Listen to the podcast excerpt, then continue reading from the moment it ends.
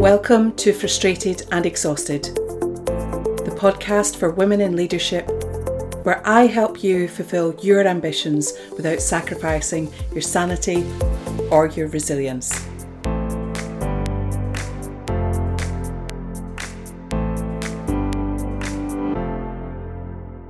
Hello and welcome to episode 2 of Frustrated and Exhausted. Today I'm going to be talking about taking off the mask.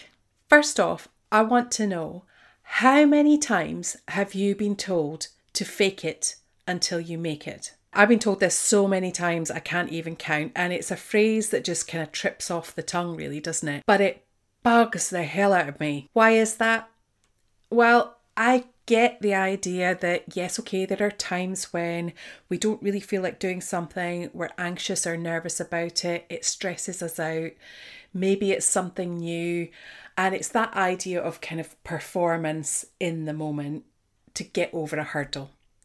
I understand that, but the problem is that this concept in the world that we're operating in these days, and especially in the world of work, is that it gives license to this idea of acting a part. If there's one thing I want you to go away thinking about today, it's to really think about where you are faking it until you make it, where you're acting the part, and what that is doing to your ability to lead from a place of authenticity, to really be you in the workplace. To me, faking it until you make it is something you do because you're expected to behave in a certain way. That some things are acceptable in particular cultures and some things are unacceptable. And obviously to a degree that is true. But I want you to be thinking about what potentially that's costing you and what it's doing to the way that you're leading other people. To me, we need to be taking off our masks. Not always easy. I spoke in the last episode about how challenging I can find it to be vulnerable. But we need to take off our masks and we need to be who we are. To do anything else is exhausting. So there's 3 things that I'm going to talk about today. 1, why we use masks. 2, what that is doing to us and what the underpinning reasons for it are. And 3, I'm going to give you a few prompts just to think about, to consider where you're at with this and where you may be wearing masks and where you're not. So just to talk about why we use masks. Masks are a way of us trying to belong and fit in. And when we do that, it's kind of like joining the family or joining the tribe, or it gives us that sense of fitting into a particular culture.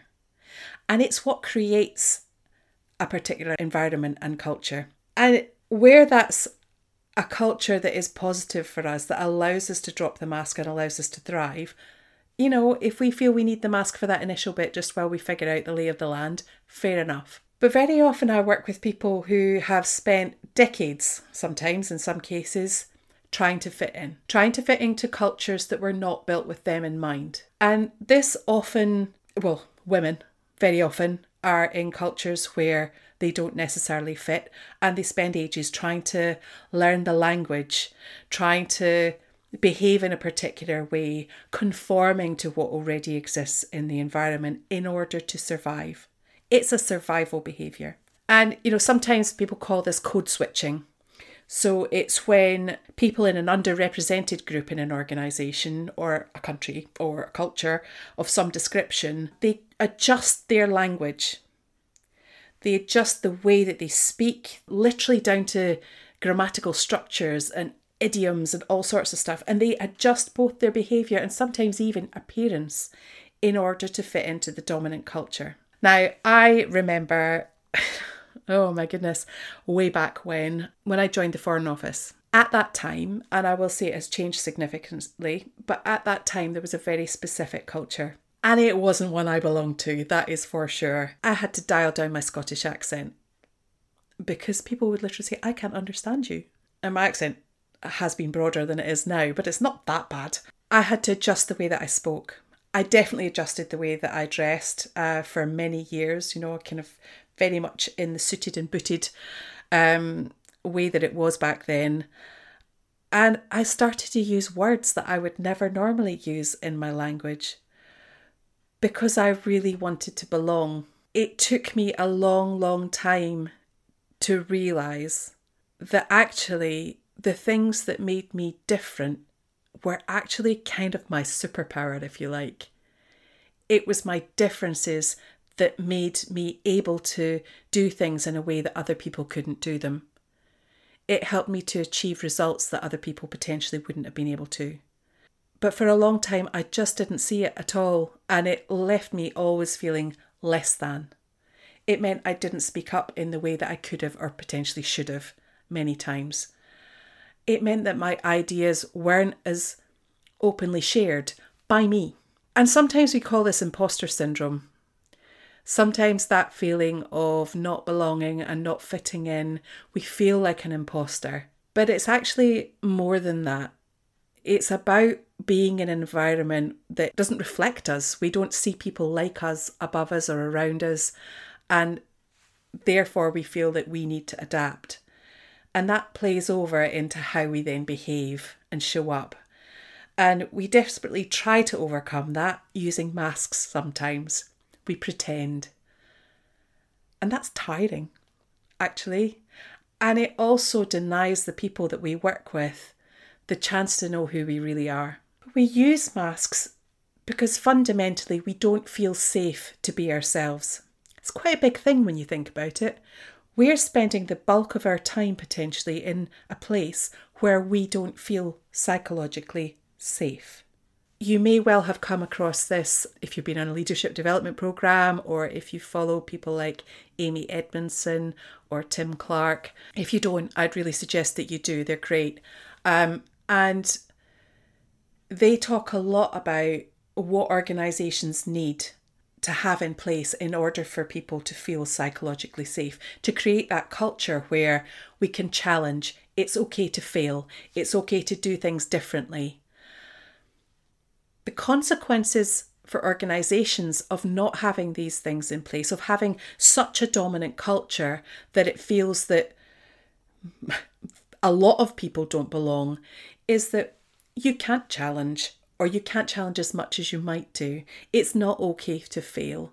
And these things have a massive impact on innovation that keeps people quiet and pushed down and in their boxes. And in the world that we live in now, we can't afford that. Organisations can't afford that. So there's a cost to the organisations that we work for of these cultures where we all feel like we have to behave in a particular way and we have to have our masks on. But there's also a cost for us as human beings. We don't get to be as creative as we could be.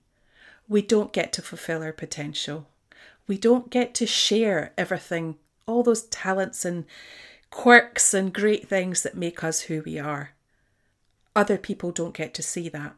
And the thing is, I bet you if you spoke to most people round a table, the majority would say that they feel like that. They feel that they're not really being themselves at work. What are we all doing? Why are we all hiding like this? I've got a few prompts for you to think about. And the first one is just to think about, how safe do you feel at work? How easy is it to speak up, to be heard, to say something that kind of goes against the majority in a meeting? How safe is it to, on the harder end of things, to report aggression against you? How able are you to get the support that you need in order to do those things? The next thing really is to think about, what is the mask you're wearing? What part of yourself are you not prepared or not feeling safe enough to show? What are you protecting about yourself? Because we wear these masks for self-preservation. And I want you to think about what you're gaining from that. We don't live in a perfect world, and I completely understand, I've done it myself, that there are times where we have to wear those masks.